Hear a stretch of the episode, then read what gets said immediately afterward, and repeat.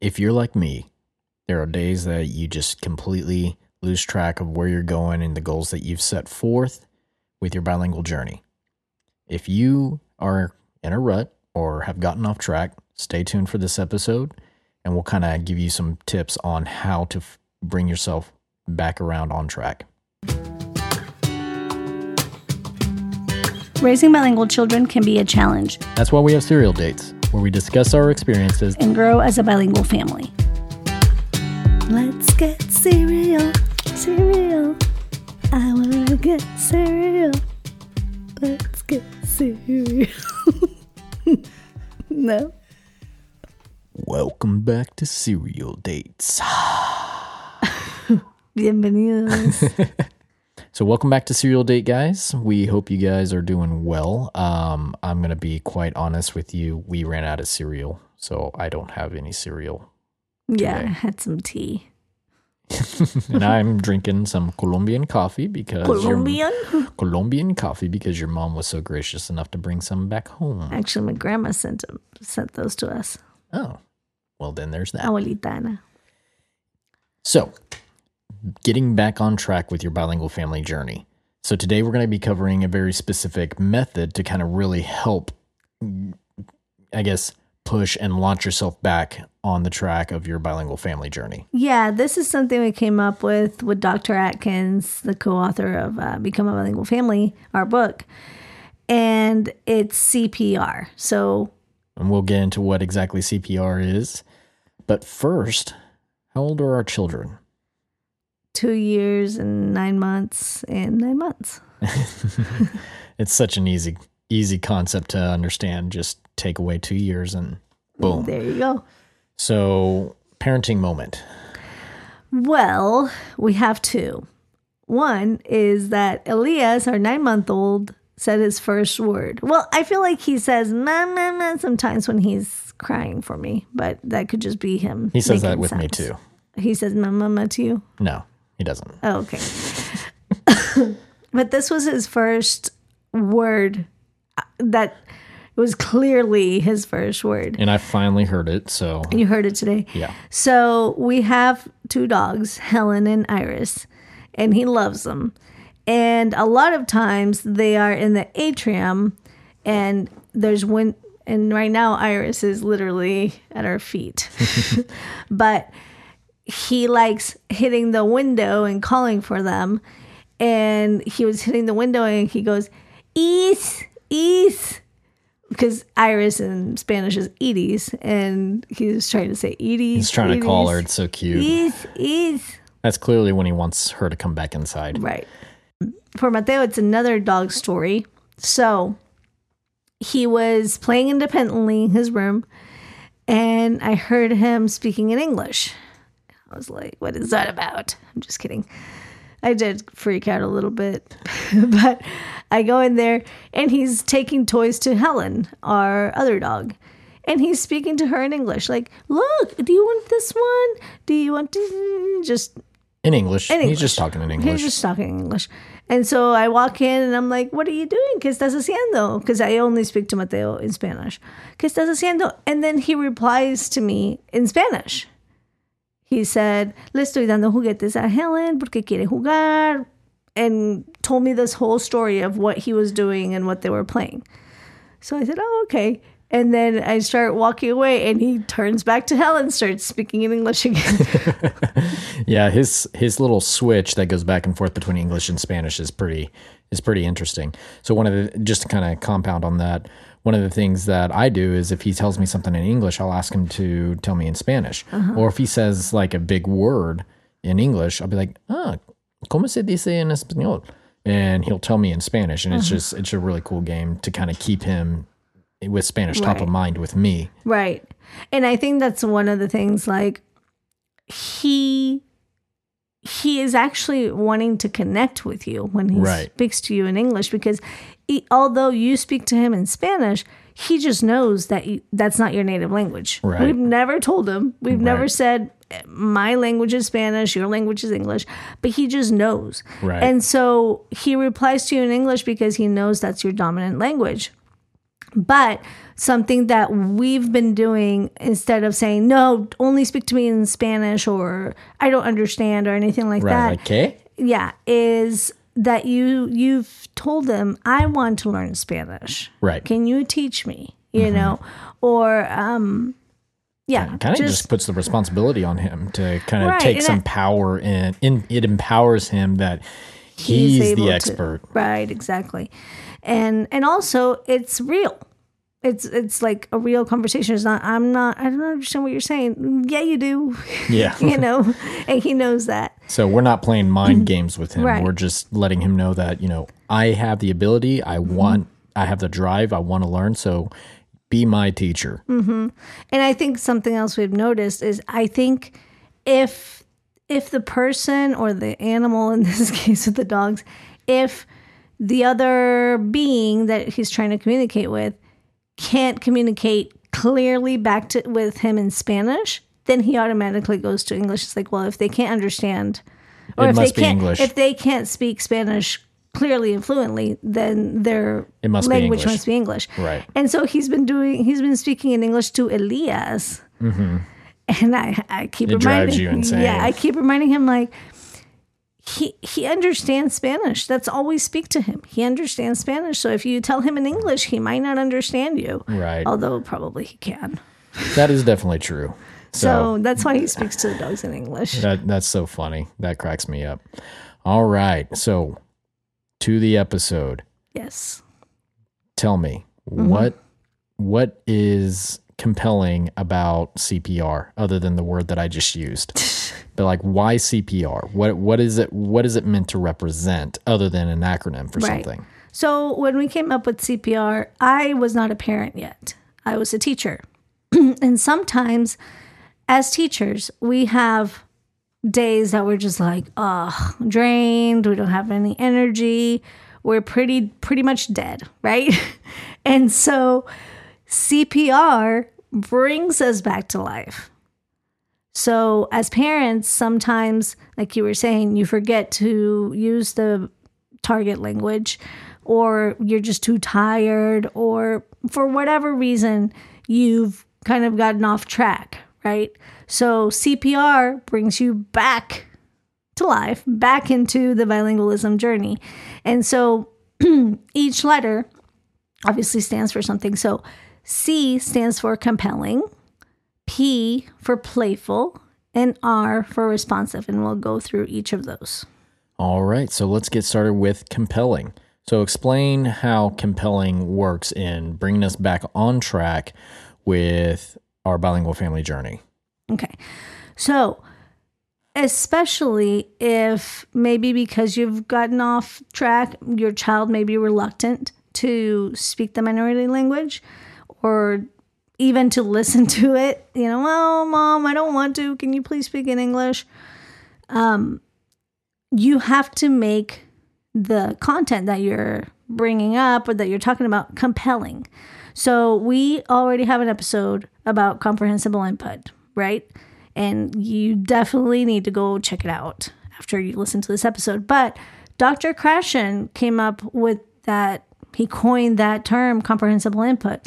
Well, years later, he changed it. I mean, it's still around, but right. he upgraded it to compelling input. So it's not just input that you can understand, but it is so interesting that you almost forget it's in another language. Right. So for example, for Mateo, that would be anything with machines, any type of machine or... Big trucks. Yeah. Construction site machines. That's something that's very important to him. And that actually works for me, coming from my position of learning the language with him. Mm-hmm. Whenever I really want to get involved with language learning myself, I'll typically either go to his tractor book or we'll just talk about his big trucks. And it's real easy when we're outside because I don't think he knows the terminology of those trucks in English, but because they're so interesting to him, he goes for the dominant language when he's talking about them. So he may be speaking to me in English, but when he says the word, for instance, like boquete, That's what he's saying. Or semi-remolque, semi-truck. He uses those, the Spanish term. That's what comes natural. That comes natural because that's like, he doesn't want to hesitate in what he has to talk or explain about. He just naturally falls on that language. Flow. Exactly. So that's how I typically will work with him on that. Or cars is another thing. We'll do cars or trains. Typically when he's really engaged in something and I catch him off guard with a question, he'll speak to me in English, but the key words that we're talking about end up being in Spanish. Right. So. Yeah. I think in the book there's an example of my mom. She loves knitting, right? She also loves French. She loves language learning. So one day she was knitting and she was trying to find a specific knitting pattern. I don't know the lingo. Or technique or something. Right. And the video that came up was in French. And she watched the entire video. And she said that by the end of it, even though she didn't understand every single word, because she is a knitter, like she knows the terms in English, she was able to pick those up, you know, because she obviously, if they're talking about, okay, now you put the needle here, now you put the needle there, now you put, and you repeat that over and over, you start thinking, oh, needle is, I don't know what it is in French, but right. She was able to completely understand it. She was so into that video that she didn't hesitate to watch the entire video because it was in another language. Right? And so that's what compelling is. You forget it's in another language. Right. And if you have a huge like passion for something, a nice challenge would be to go find a video on your passion, something that you've been doing for years and that you've almost in a way become an expert in that field or craft or exercise. Right. And watch that video in another language and see how much of that you can actually pick up. And and when you kind of understand how that works with you, you'll see how in turn that can be effective with your child.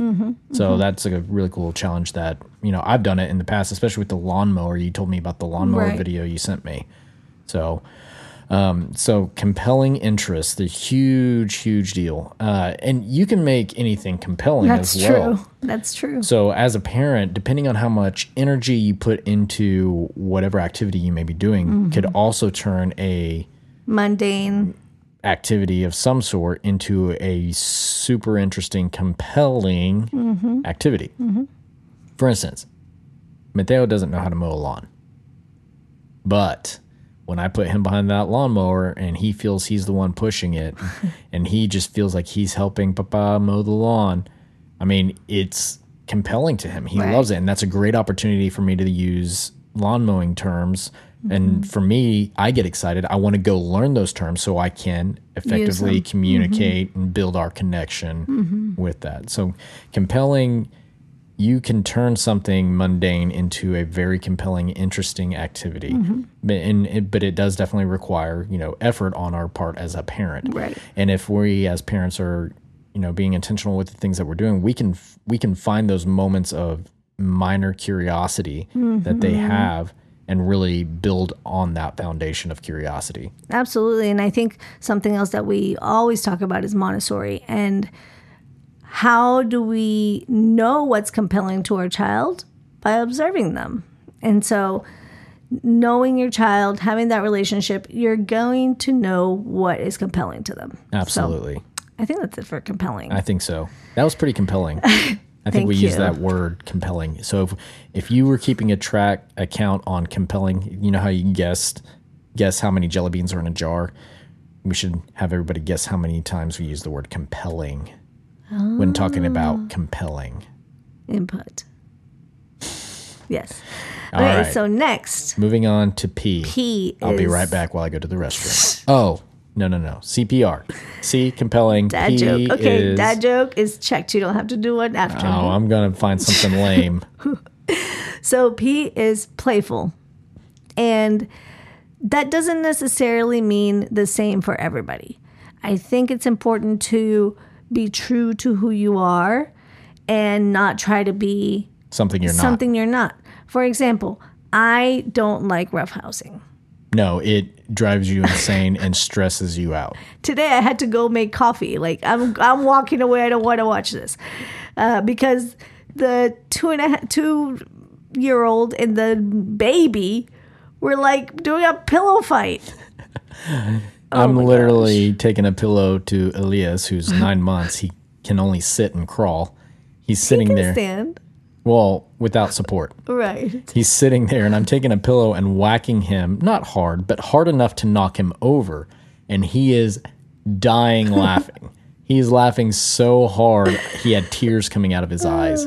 And he would sit up, he wasn't crying? And then he would sit up and bounce up and down, and he's like asking for more. Yeah. And then with Mateo, I'm literally throwing him on his bed, and he's just bouncing around. Yeah. So. That was fun. So playful. That's playful. Right? That's a great opportunity to talk about pillows, almohadas, más. Ben, come here. Otra vez. Otra vez. You know, and so. Or your countdowns. Yeah. Uno, dos, tres. Uh-huh. And then knock them across the room. They'll forget what you said. So that's your playfulness. Right. And that's who I am. Right. For me, it's more of making up silly stories or singing silly songs or playing sound games, like Montessori sound games. That's playful to me. Or making Play-Doh together, doing art.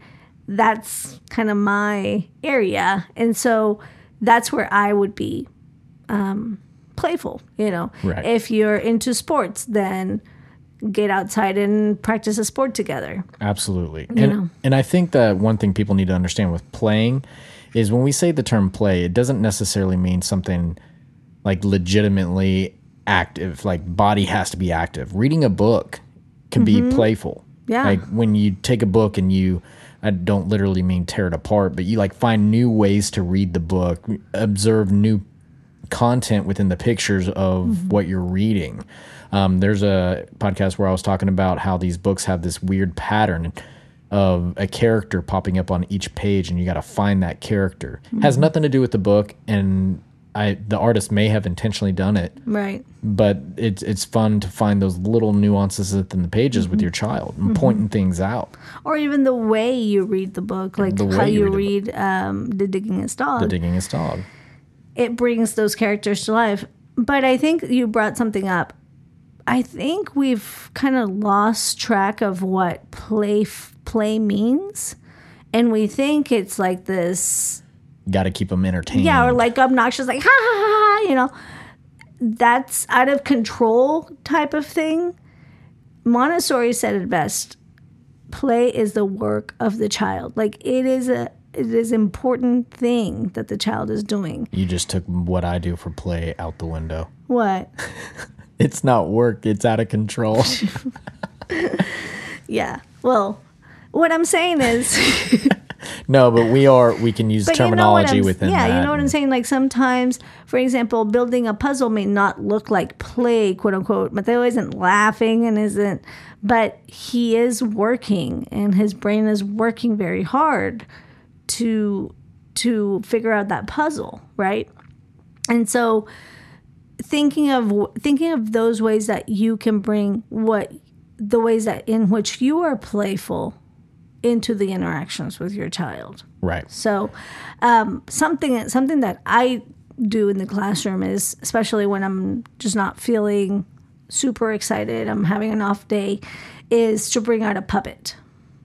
And we have Woof Woof. Mm-hmm. So we have kind of built his personality, and the children already know, you know, that Woof Woof is 4 years old, that he doesn't like baths. You know, they have certain, the puppet can have certain, yeah, exactly, its own character. And so you have to kind of step up and become that character when you use the puppet, and it makes you, you know, step out of your comfort zone. It's like fake smiling to make yourself smile, feel happy, which is a psychological trick. I'm smiling. I'm laughing. I'm not crying. I'm laughing. That was funny. But no, playful, don't look at it, like you said, as it has to be one way or the other. Mm-hmm. Playful is just an interaction that is causing some sort of stimulus in the brain that keeps them interested in whatever activity you two may be doing together. Mm-hmm. And I also, we're not going to get too far into the subject, but I do think it needs to be understood that when you see your child and they're not really playing with anything, they're just kind of roaming around and they look bored, leave them be. Mm-hmm. Because when a child is bored, their brain starts working harder to find something to play with. Mm-hmm. So they may start, that's how they can start really generating creativity. Mm-hmm. And from that, what we've seen with Mateo is he finds new ways to play, right, new uses for the materials or toys that he has. Mm-hmm. Like, I love how he's turned his cars into multiple different things. His cars are not just for rolling, racing, and crashing. He's built workshops or mechanic shops. Mm-hmm. He's learned car show now. Mm-hmm. And now he's doing, Carvana. I don't know if you've noticed, but now he's doing drive-in concerts where his cars are all lined up. Yeah, they're lined up. It's a concert. I didn't do this. What? He has Dave Grohl staring.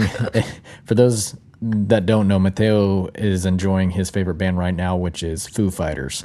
And he loves Dave Grohl. He has a little Lego piece that is Dave Grohl and is singing to all the animals, all his cars now. Oh, I didn't know. Yeah, he lined up his cars the other day and was Dave Grohl was doing a concert for the cars. Oh, my goodness. So... But that's the beauty of play. Mm-hmm. It's not bound by any set of rules for a child. Mm-hmm. Right. So 100%. And a way to, when you talk about boredom, a way to encourage that creativity is to have open-ended materials. We also have another episode on choosing toys, and that's a great episode to, go for guidance on what type of toys foster that creativity. Absolutely. So, okay, so we got playful. Now, next. So, compelling for C, playful for P, R for? Responsive. And that's the most difficult one with our current technology addictions. Yes. Because we talk so much about screen time for children, but we forget that children learn through our example. Right. And so if we are not, they're talking to us and we're not, but we're reading this email or finishing up this text or whatever it is, first off, it tells them this is more important than you are. Right. Which obviously we do not believe that, and we don't want them to believe that. And secondly, it gives importance to that screen. Right. They're it like, shows that must that's be something, intriguing. Yeah, that must be really important. So when we refer about responsiveness and screen time, we're referring to the parents. Yeah. Like if we can't really be fully present if we're on our phones. Right.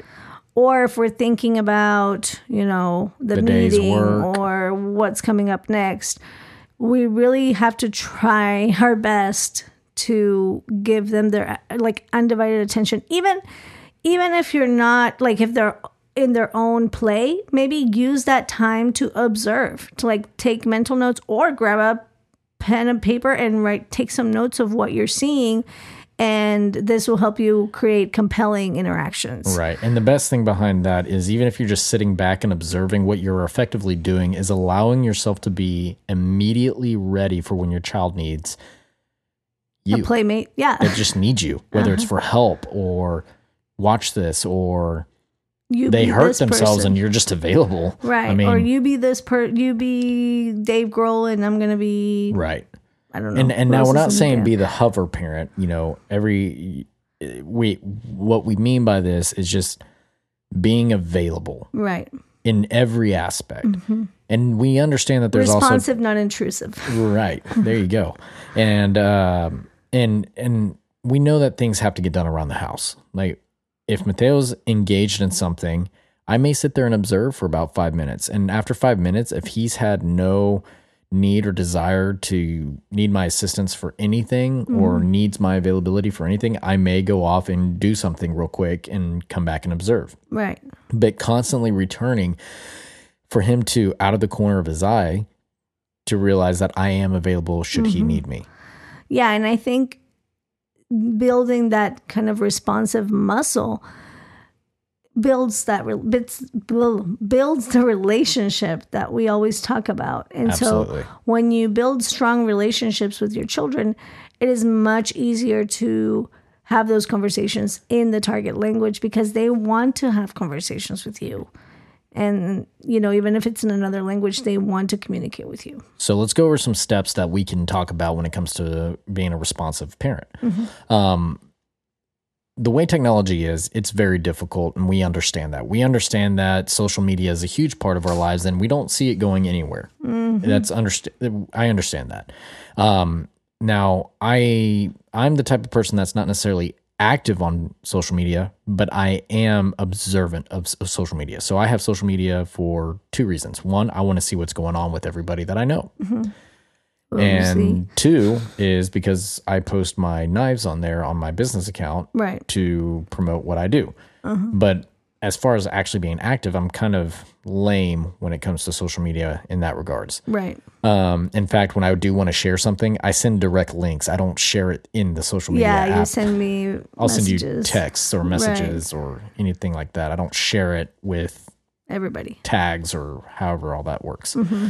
So I'm very young in the social media, Insta, Facebooks, Grams. Wouldn't you be old? Because young people know how to use it. I guess so. Yeah, I've been trying to figure out Twitter Gram for a long time now, and so I don't have a Twitter account. But so one of the steps that you and I just recently took to really help with that, especially entrepreneurs such as yourself, where you have your business and your business relies a lot and heavily on social media and just the internet in general for communication is setting time limits. Yeah. So me and my wife, me and Daniela, we traded phones and we set time limits. We did 2 hours for social media. Right. 2 hours a day, social media.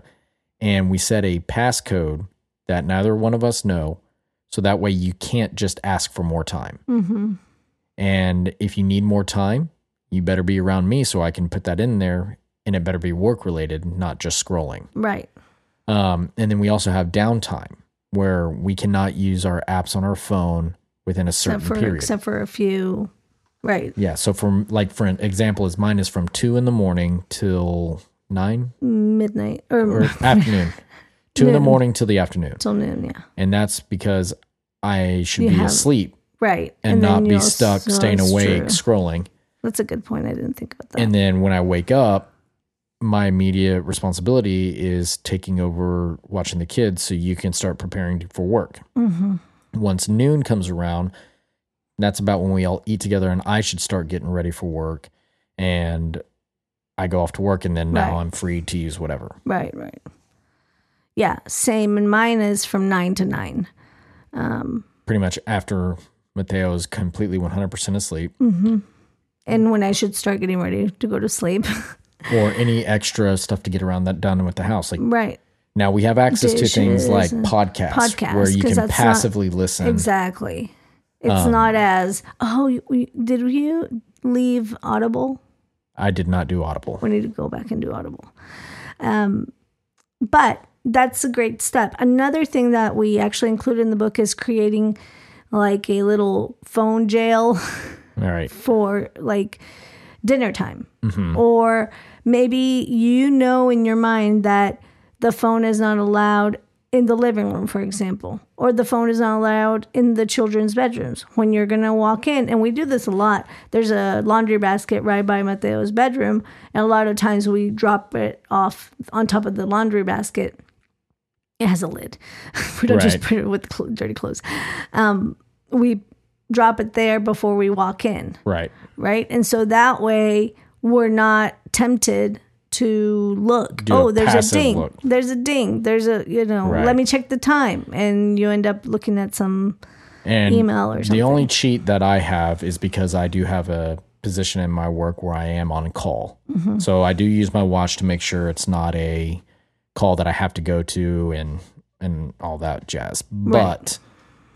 Aside from that, it is a step in the direction to better ourselves with our responsiveness. Mm-hmm. There's a video, and I forget what the I guess experiment is, but you've talked about it before, but it's the parent that has the blank face with the baby. Oh yeah. Mm-hmm. And I remember it in psychology, and it was the most heartbreaking video, one of the most heartbreaking videos I've ever seen. And it's a mother that shows complete interaction with the child. And then at some point she goes to a blank face mm-hmm. and doesn't respond to the baby, and how the baby essentially reacts to that and starts crying and everything. And even when the mother finally starts being the happy mother again, it takes the baby a minute or two to understand the, I guess, the trust, the connection that they had, mm-hmm. like what's going on here. They have to settle back in to understand that, okay, mom is here. Yeah. And to me, that's what our phones have turned us into. Mm-hmm. And not to give you guys more screen time, but there's a great series on Netflix called Black Mirror, referring to the reflection, I would assume, on a screen. Mm-hmm. But it talks about it essentially shows how technology can actually be dangerous. There's some episodes that are pretty far-fetched, but right. how technology can be. So it's not like a documentary or anything. No, it's not. Just it's not a documentary. Just making sure people understand. No, it's essentially showing you what Terminator would be today. It's like an updated Terminator. Yeah. I think I had nightmares after watching some of those. Yeah, some of the episodes are pretty far-fetched and pretty outlandish and uh-huh. embellished, but there are some scary things that technology can present to us in the future if we're not careful. Yes. So, aside from that, technology yeah. is not the only thing when it comes to responsiveness. Sometimes mm-hmm. just your stress from your mm-hmm. job, or your stress maybe, you know, just your relationship with your spouse or your partner. Mm-hmm. You know, those stresses we've talked about in the past, our children can see those stresses. Oh, yeah. And those are the ones that I think are even more difficult when it comes to responsiveness and how you handle that. When it comes to that, the only thing I would suggest is obviously sitting down with your partner and spouse and just kind of talking some things over. Like mm-hmm. Find a way to communicate. We recommend Imago Dialogue. Absolutely. That was a great one for us, and not going to lie. Was it Getting the Love You Want? Something like that. Right. And now I'm not going to lie, we don't use it perfectly, like step by step, but there are some very strong things that have really relieved some stressors in mm-hmm. our relationship. And then obviously I personally like the love language book. Mm-hmm. Just so I know how I can show you love, right. and vice versa. Mm-hmm. Like how we receive love, how we prefer to receive love, right. based on who we are as people. Mm-hmm. So I really like that one as well. But responsiveness is as far as getting your shit together with your spouse. Yeah. So that way. Well, it's all about being present, and you mm-hmm. can't be present if you have, you know, this morning's argument on your mind. Right. Or, you know, all these deadlines at work on your mind. Right. So. Absolutely. And if we all truly believe that our kids are number one, we will find a way to communicate and mm-hmm. effectively handle whatever stressors around our lifestyle. We'll effectively find ways to mitigate those stresses, right. or at least put them to the side to come back to later and put mm-hmm. 100% focus on our children. Yes. Another quick tip for screen time, and we haven't done this, but is not to use your phone as an alarm clock. So basically don't have it on your nightstand right next to you. Your mom gave me like a special stand, like to charge my phone. Like a modern style Apple Watch phone, extra yeah. USB charger stand. Yeah. And actually, I've wanted to get rid of it because it's so difficult to plug the phone in and to take it out.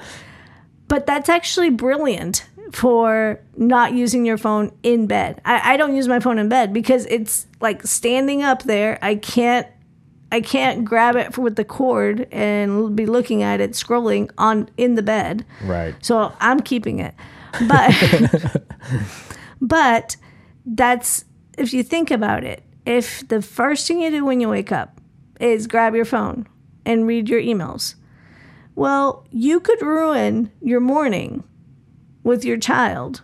If you get that bad email. If you get that bad email, you know? Right. You're still not going to be able to reply during the morning chaos of getting kids ready to go to school, right? It's chaotic? Well, I mean... I'm usually asleep. I don't know yet. We'll see. But, like, you're not going to be able to... It's not going to help anybody. Right. It's not going to make your morning go smoother that you have read that email. And you're not going to be able to reply effectively in the morning. Right. So don't read your emails or check your emails or your messages until you get to work or until it's your email time. Right. Absolutely. And I think that's one of the big things that I have issues with there, because I receive significant incidents. Yes. All the time. I like keeping up with what's going on around the city. And it is a bad habit, and that's something I will definitely be trying to work on. But taking these small steps to increase your responsiveness and availability for, like, mental availability for your child. Mm-hmm. You may physically be there, but if you're in that blank face state, your child and you are not going to connect. Yeah. And in order for all this to work, you have to put them all together. If you are responsive, you will be able to find compelling moments to work with. Mm-hmm. Right. Mm-hmm. And if you are clear minded, when you find those compelling moments, you're going to make them playful in whatever way you are playful. Right. It's a cycle. It's a cycle of, you're going to find something compelling. You're going to take that compelling thing, make it playful. And if you're responsive, you're going to find ways to adapt and evolve and push it even further and help educate you and your child. Right. And with that, when it does become a habit of fun, interaction between you and your child, it makes the learning process a lot better, because now you are building a bond. You're connecting. Mm-hmm. You're building a relationship, because second language acquisition is all about relationships. So if you have a great relationship and not a relationship, you're going to excel and bring yourself full circle back on track with your bilingual family journey. Yes. And that's what this whole podcast was about. Yes, we did it. We did it.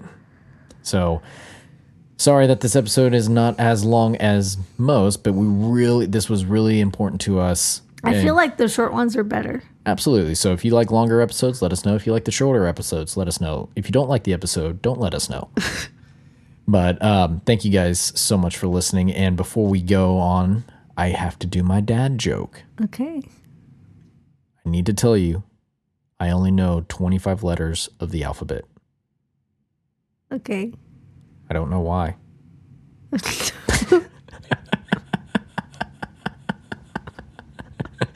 Got him. Do you like that one? Yeah. Do you? Yes. It's funny. I can't see through the microphone screen if you're smiling or looking at me all funny. Both. You love me. Be real. Yeah. So thank you guys so much for listening tonight. If you enjoyed this episode, definitely let us know. Subscribe if you haven't subscribed. Share this episode if you know somebody that needs to hear something like this. Share this episode. And please give us a rating and a review. It really helps us so much. And we are finding that we're reaching more and more people every week, and that's thanks to you guys, and we really appreciate that. So help us continue to grow our bilingual family community and, hang out with us along the journey. With all that being said, adios. Annyeonghaseyo.